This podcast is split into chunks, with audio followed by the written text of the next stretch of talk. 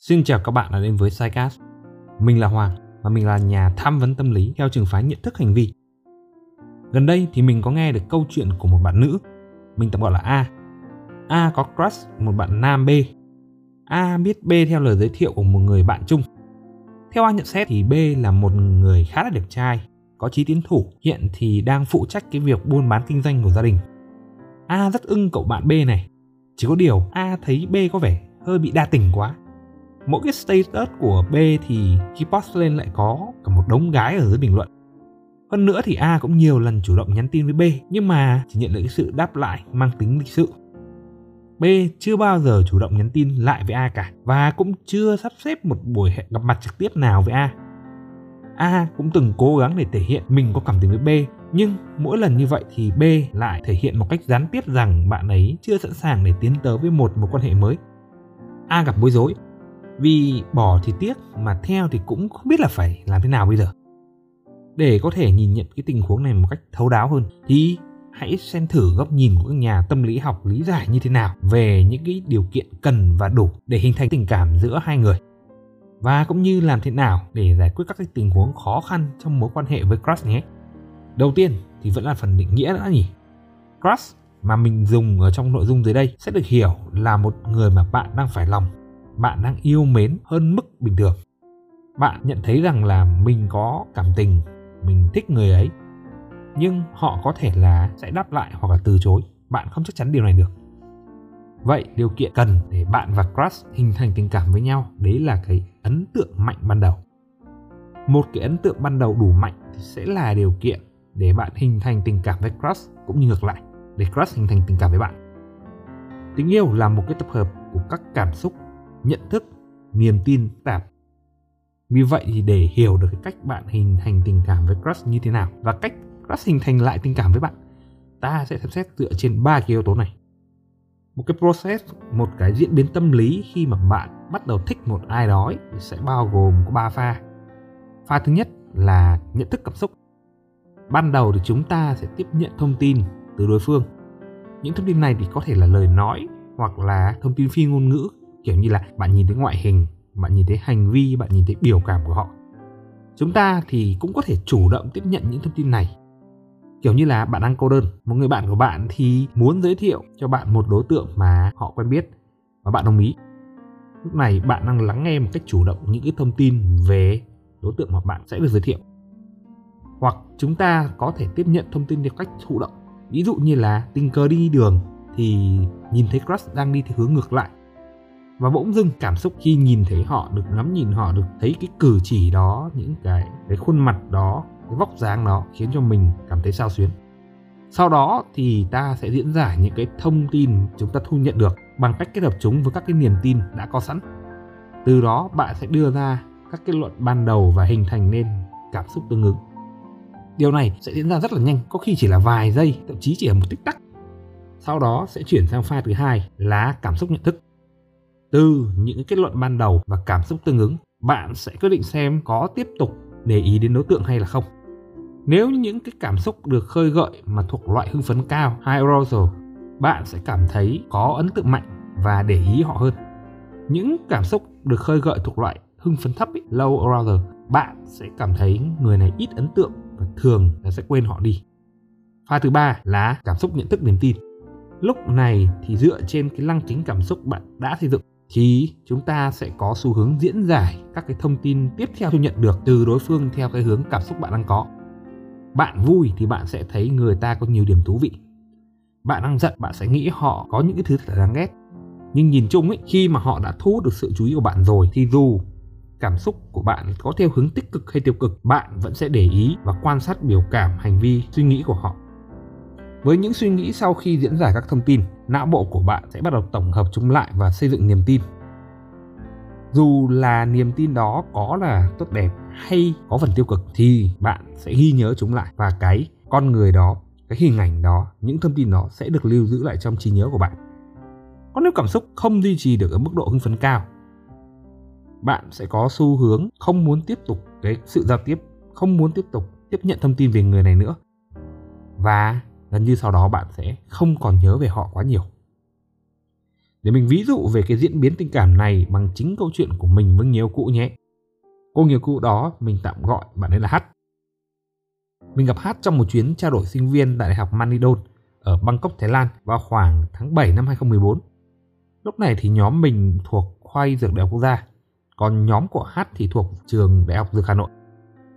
Thông qua hai bạn mà tạm gọi là leader đi làm cầu nối, nhóm mình và nhóm của H tổ chức một chuyến đi chơi chung đến Pattaya, là một khu du lịch biển cũng khá nổi tiếng ở Thái Lan. Hôm đó bọn mình có hẹn nhau đến điểm tập kết xe khách ở trung tâm Bangkok lúc 11 giờ trưa. Thế nhưng thì nhóm mình, thứ nhất là do ở xa nhất, lại còn cái tội chủ quan nên không lường trước được cái việc đường Bangkok nó tắc cả ngày. Thế nên là nhóm mình vội gần 1 tiếng đồng hồ. Khi đến nơi thì đoàn bên H, nói chung là mọi người khá là khó chịu. Trời thì nắng, chờ thì lâu, mà gọi messenger thì mấy ông bà này cứ bảo sắp đến rồi, nên là gì càng sốt ruột hơn. Lúc này thì dù trong nhóm Đại học Dược Hà Nội khá là đông, nhưng mà mình vẫn bị ấn tượng nhất với ba bạn. Ba bạn đấy thì đều rất là xinh nhé, có thể coi là nổi bật hơn hẳn, bao gồm có H, I và L. Thực ra thì là do ba bạn này thì đều đúng gu của mình.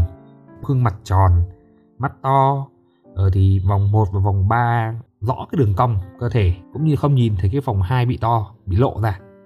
Dáng người thì nhỏ nhắn và hơi thấp một tí. Tức là cái niềm tin của mình về một người con gái đẹp nên mình sẽ chú ý nhiều hơn, chứ không hẳn là do các bạn kia không xinh xắn đáng yêu. Nên là cảm xúc đầu tiên khi mà mình nhìn thấy, tiếp nhận những thông tin từ các bạn ấy là sự vui vẻ, thích thú, pha chút tò mò. Pha thứ nhất được kích hoạt khi mình có cái cảm xúc mạnh. Còn những bạn nữ khác trong đoàn mình cũng có quan sát, nhưng khi kết hợp với niềm tin về một người con gái đẹp của mình thì nó không phù hợp, nên mình cũng không có ấn tượng mạnh mẽ về họ. Tất nhiên là cứ tiện ai ở gần thì mình đến chào trước thôi, chứ mình cũng không có xếp hạng ba bạn kia là ai ấn tượng hơn ai. Lúc này bắt đầu đến pha thứ hai. Mình lựa chọn nói chuyện với những người mình có ấn tượng mạnh và tạm thời mình không quá quan tâm đến những người khác nữa. Ban đầu thì mình đến chào L, thế nhưng L lúc đấy trông có vẻ mệt mỏi. Bạn ấy khiến mình cảm thấy có khoảng cách và không muốn tiếp chuyện. Tất nhiên là vì lịch sự thì vẫn cố gắng nói chuyện với nhau 1-2 câu. Nhưng sau đấy thì mình cảm thấy rằng thôi, mình phải dừng thôi. Vì lúc này cái cảm xúc của mình ấy đang từ trạng thái hưng phấn chuyển sang cái dạng cảm xúc là gì? Chán nản và tội lỗi vì đã đến muộn. Và lúc này mình dần không còn chú ý đến L nữa và bắt đầu chuyển sang hai người khác. Tiếp theo thì mình đến chào Y. Y là một người rất là sởi lời và nhiệt tình, chào đón mình bằng một nụ cười rất là tươi. Cảm xúc lúc này với Y thì mình rất là thích, được trấn an và được cảm thông. Mình tin rằng Y là một người vừa xinh đẹp lại dễ mến, dễ gần và ấm áp. Và sau pha thứ ba thì mình quyết định là sẽ tìm hiểu thêm về Y. Cuối cùng thì mình chào H. Hát lúc này cũng cho thấy là một sự vui vẻ và hòa đồng. Thế nhưng thì cảm xúc với cả Hát hơi khác Y một chút. Vẫn là sự thích thú nhé, vẫn là cảm giác được trấn an nhé, nhưng có thêm cái khía cạnh tò mò cao hơn một chút. Hát cho mình một cái niềm tin rằng đương nhiên thì vẫn là một trong những người gọi là top 3 xinh nhất đoàn rồi, nhưng bạn ấy cũng khá là bí hiểm và hấp dẫn. Sau pha thứ ba thì mình cũng quyết định tìm hiểu thêm về Hát. Và điểm mấu chốt trong việc hình thành tình cảm ở những điểm chạm đầu tiên là mức độ hưng phấn của cảm xúc và duy trì được cái mức độ hưng phấn đó trong suốt cuộc hội thoại.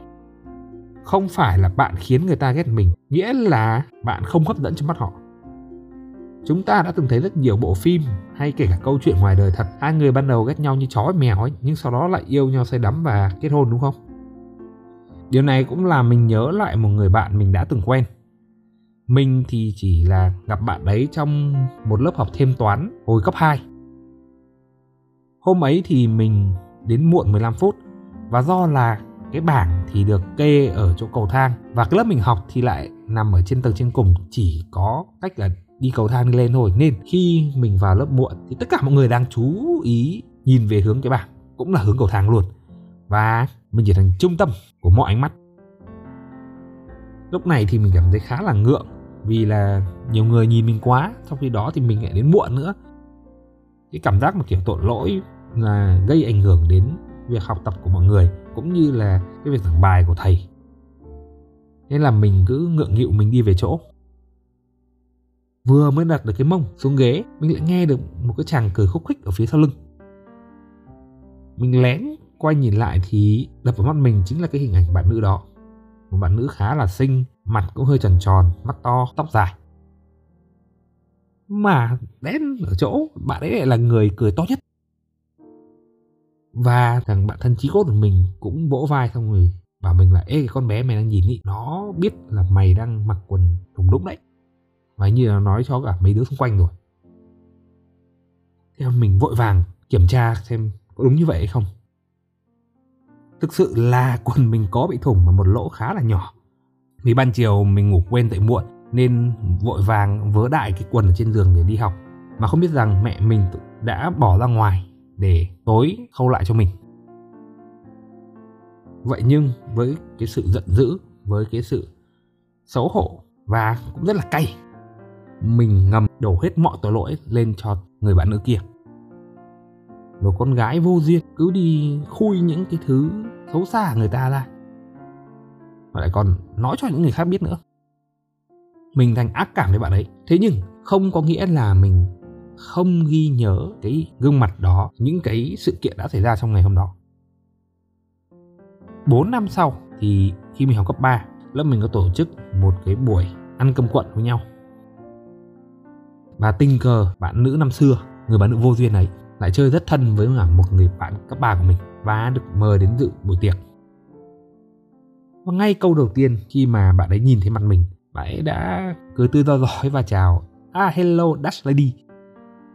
Thì giải thích thêm một chút là cái hôm sự kiện kinh hoàng nó xảy ra thì mình cũng mặc cái áo đồng phục công ty của bố mẹ, có theo chữ Dutch lady ở trên ngực ấy. Mình cũng nhìn bạn ấy là mình đã nhận ra ngay rồi, không cần phải nghe đến cái giọng nói hay không cần phải nghe bạn ấy chào mình là Dutch lady. Ấn tượng ngày xưa của mình chợt ùa về. Những cảm xúc giận dữ, xấu hổ, kinh hãi cũng theo đó mà len lỏi vào trong từng cái suy nghĩ của mình. Mình chỉ ấm ờ để gọi là cho qua thôi, rồi sau đó tìm mọi cách để tránh mặt bạn ấy.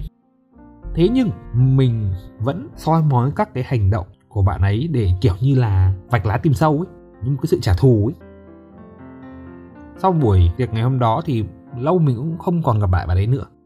Thế nhưng mỗi khi nghĩ về cái câu chuyện cùng bạn nữ kinh hoàng đó, cảm xúc trong mình không chỉ có là sự tức giận, sự kinh hãi, nó có cả sự tò mò, không biết bạn ấy là một người như thế nào nhỉ. Một cảm giác hơi tội lỗi khi mà sợ rằng mình có thể là đã hiểu nhầm người ta chăng, mình đã trách nhầm người chăng. Và thực sự là mình có thinh thích họ thật. Mà nếu như mà có thời gian tiếp xúc nhiều hơn, có khi là mình sẽ định tán họ thật đấy. Mặc dù ban đầu nhá, ác cảm rất là lớn.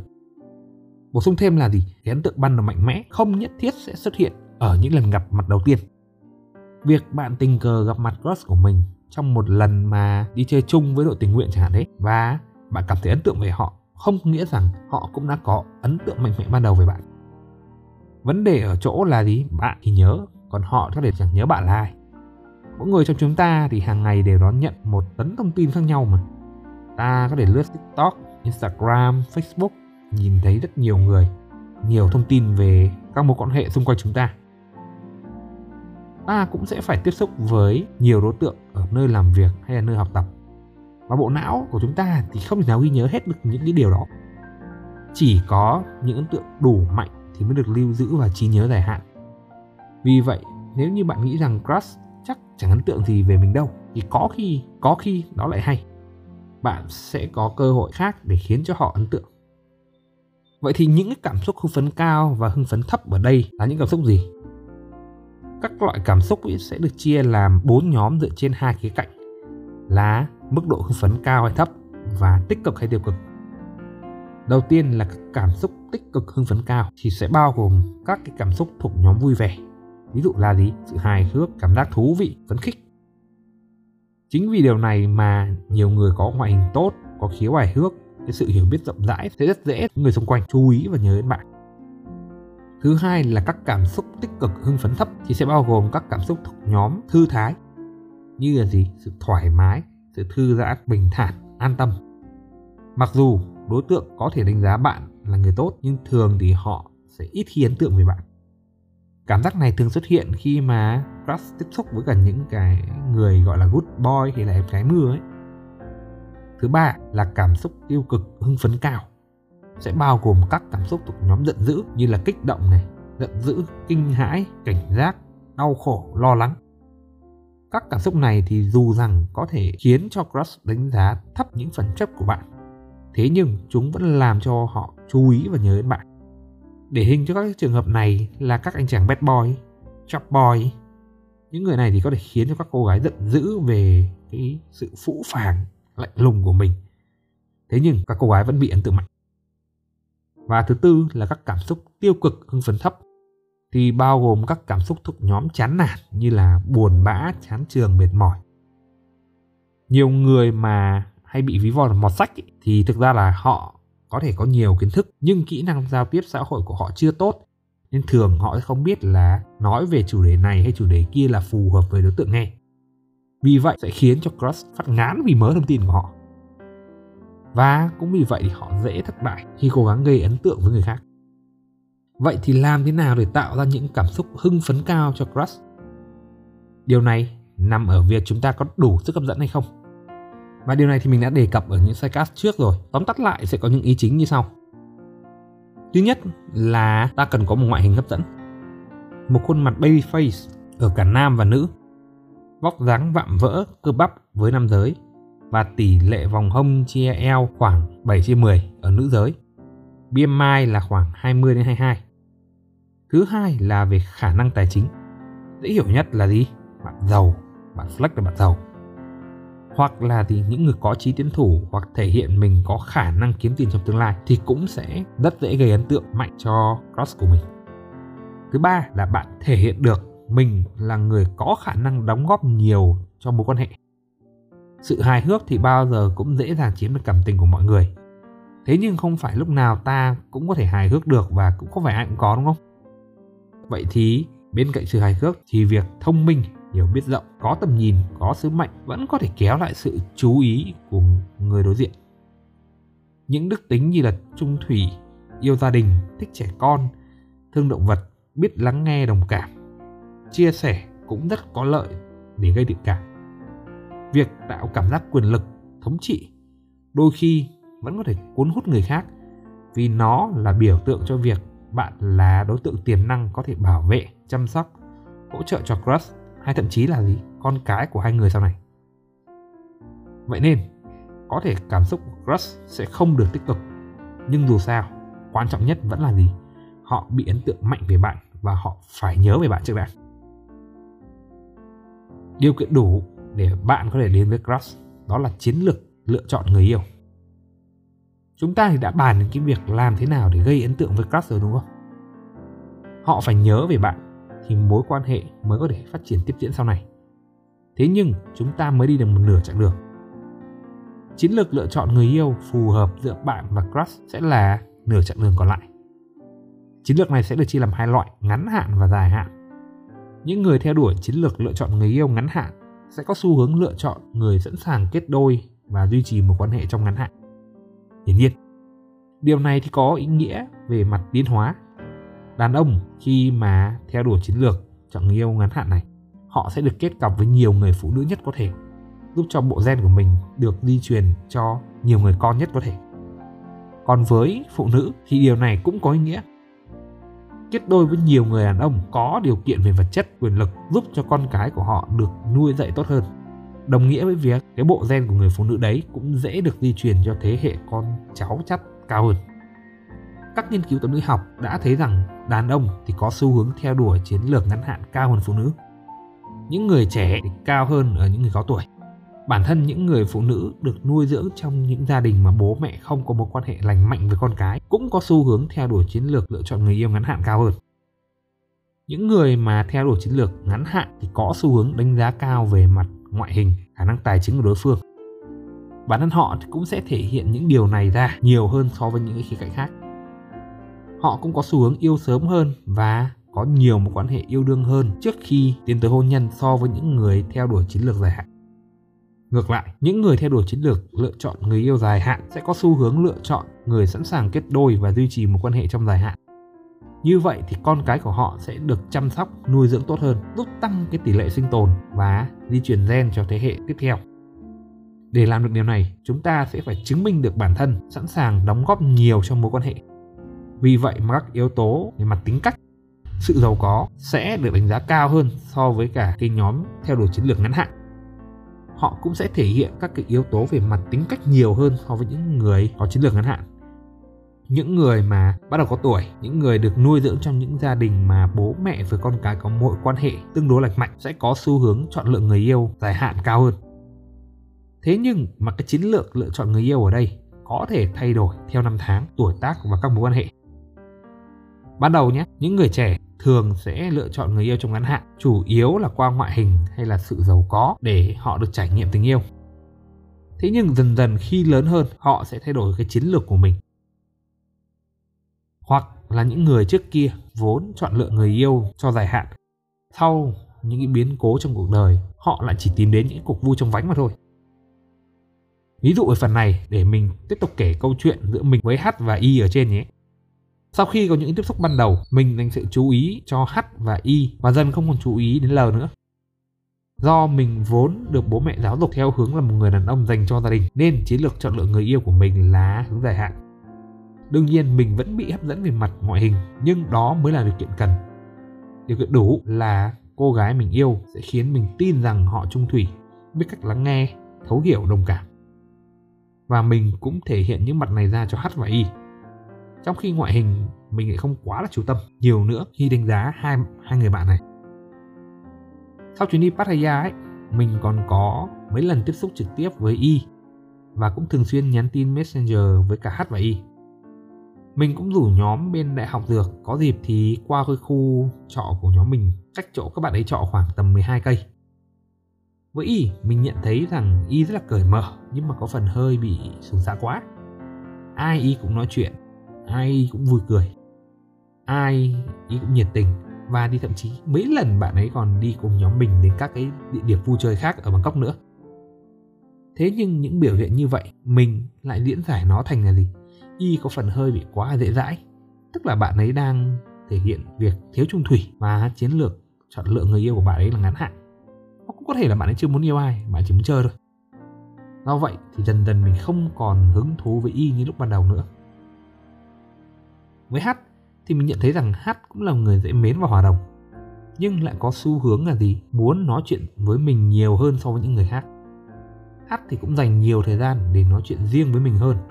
Thậm chí là bọn mình còn bị lạc khi đi chơi ở Pattaya. Và thời gian này thì mình đã phát hiện ra H với mình có nhiều điểm chung, đặc biệt là sự yêu thích dành cho tâm lý học. Sau chuyến đi đến Pattaya ấy, thì H cũng không thường xuyên đi chơi với nhóm mình nữa mà chỉ chat qua Messenger và đến chơi chỗ bọn mình trọ một lần thôi.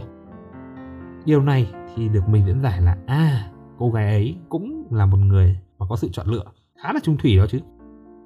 Tức là chiến lược chọn lựa người yêu ở đây mà H thể hiện ra là dài hạn, phù hợp với của mình. Để xác lập được một mối quan hệ thì hai điều kiện cần và đủ kể ở trên sẽ phải xuất hiện ở cả hai người. Thế nhưng thì mối quan hệ dừng lại ở tình bạn hay tiến triển tiếp đến tình yêu cũng phụ thuộc vào việc là cái cầu nối giữa hai điều kiện trên ấy nó có được duy trì không. Và cầu nối đó chính là niềm tin. Bạn có thể thấy niềm tin luôn len lỏi trong mọi quá trình chúng ta phát triển tình cảm. Từ lúc mới thích rồi thì duy trì thiện cảm và quyết định tiến tới mối quan hệ tình yêu. Niềm tin được xây dựng từ trước giúp chúng ta lọc các cái đối tượng không phù hợp. Niềm tin được xây dựng trong thời gian quen biết crush giúp chúng ta duy trì sự liên hệ. Và niềm tin cũng giúp chúng ta ra quyết định rằng mình có tiến tới tình yêu với crush hay không, hay các bạn hay hiểu là tỏ tình nữa. Nhưng nếu trong quá trình giao tiếp bạn nhận được quá nhiều thông tin bất lợi khiến cho niềm tin lung lay thì sao? Nếu tình cờ bạn nhìn thấy crush đang đi chơi cùng với một người bạn khác giới, hai người cười nói vui vẻ thì bạn sẽ cảm thấy thế nào? Rồi bạn lại nghe phong phanh rằng crush đã có người yêu, hay tệ hơn là đã bắt cá bằng lưới, thì liệu bạn có dám tin vào tình yêu của mình dành cho crush nữa hay không? Không phải ngẫu nhiên mà nhiều bạn nhắn tin hỏi mình về các cái dấu hiệu cho thấy rằng crush đang thích mình này, hoặc là làm thế nào để biết crush đang có người yêu. Rồi thì phải làm sao nếu crush không thích mình, nên bỏ hay tiếp tục theo đuổi?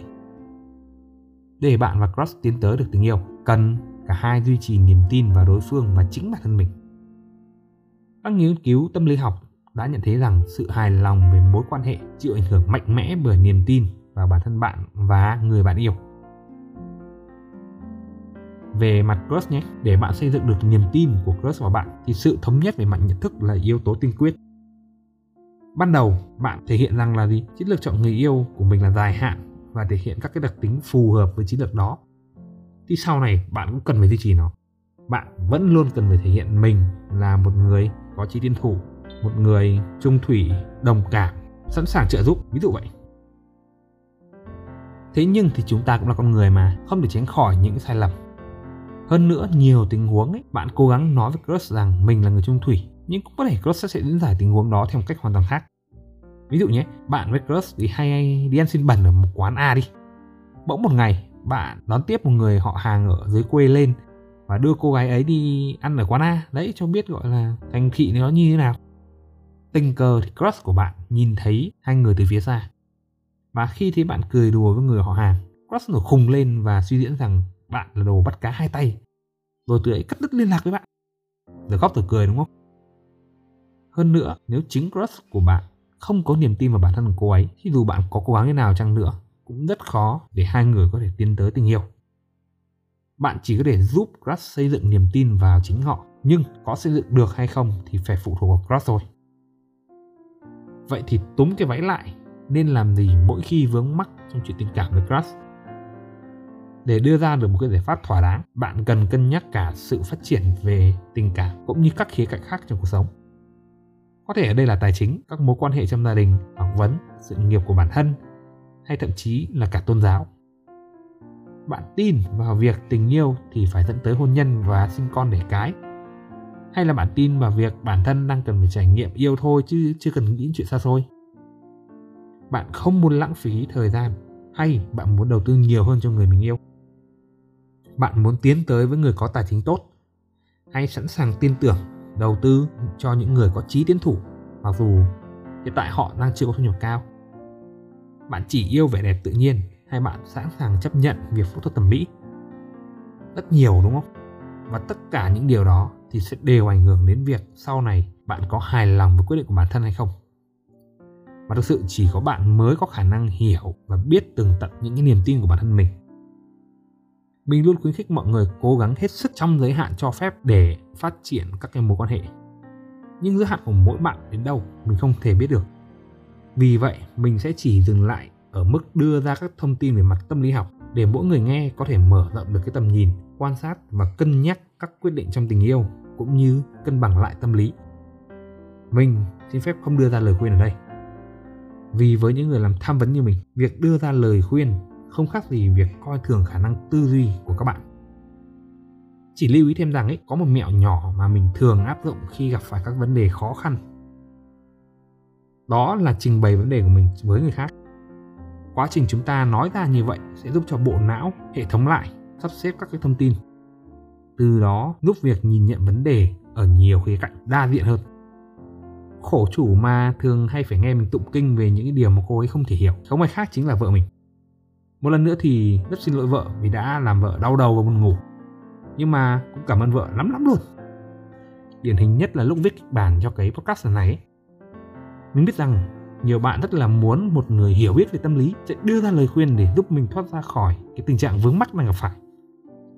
Thế nhưng với người làm tham vấn, mình hiểu rằng giải pháp mình đưa ra cho họ nó chỉ phù hợp với bản thân mình và các thời điểm của mình hiện tại và với những người mình đã từng crush. Chưa chắc điều đó đã phù hợp với bạn. Hơn hết, việc đưa ra lời khuyên dễ dãi sẽ làm cho tâm lý của bạn giảm khả năng thích ứng với các cái tình huống khó khăn trong cuộc sống sau này. Thế là mình đem việc này ra nói với vợ. Cái sự mâu thuẫn của mình là gì? Mình biết các bạn muốn gì nhưng mình không thể đáp ứng được điều đó.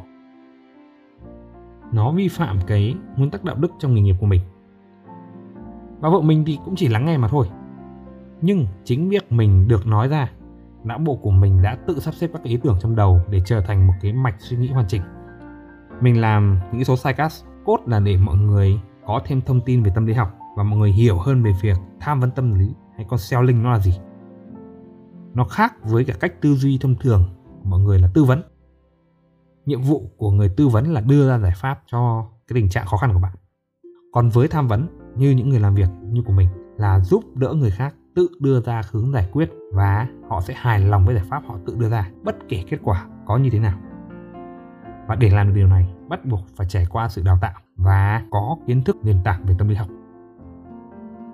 Rất hy vọng sau podcast lần này, các bạn sẽ có thêm được những thông tin và phần nào đó cân bằng lại được cảm xúc, sắp xếp được những cái suy nghĩ của mình. Hãy cố gắng lên nhé. Mình luôn tin rằng bạn mới là người hiểu bản thân mình rõ nhất và có thể đưa ra phương án phù hợp nhất cho bản thân. Nếu như vẫn gặp vướng mắc trong suy nghĩ trong quá trình điều chỉnh cảm xúc, bạn có thể tham khảo các buổi tham vấn tâm lý cá nhân với mình nhé. Và nếu có thắc mắc, chưa hiểu rõ vấn đề nào trong nội dung mình đã trình bày, hãy cho mình biết ở phần bình luận của Spotify hoặc tham gia group cộng đồng những người lớn không cô đơn mà mình đã để link ở phần mô tả nhé.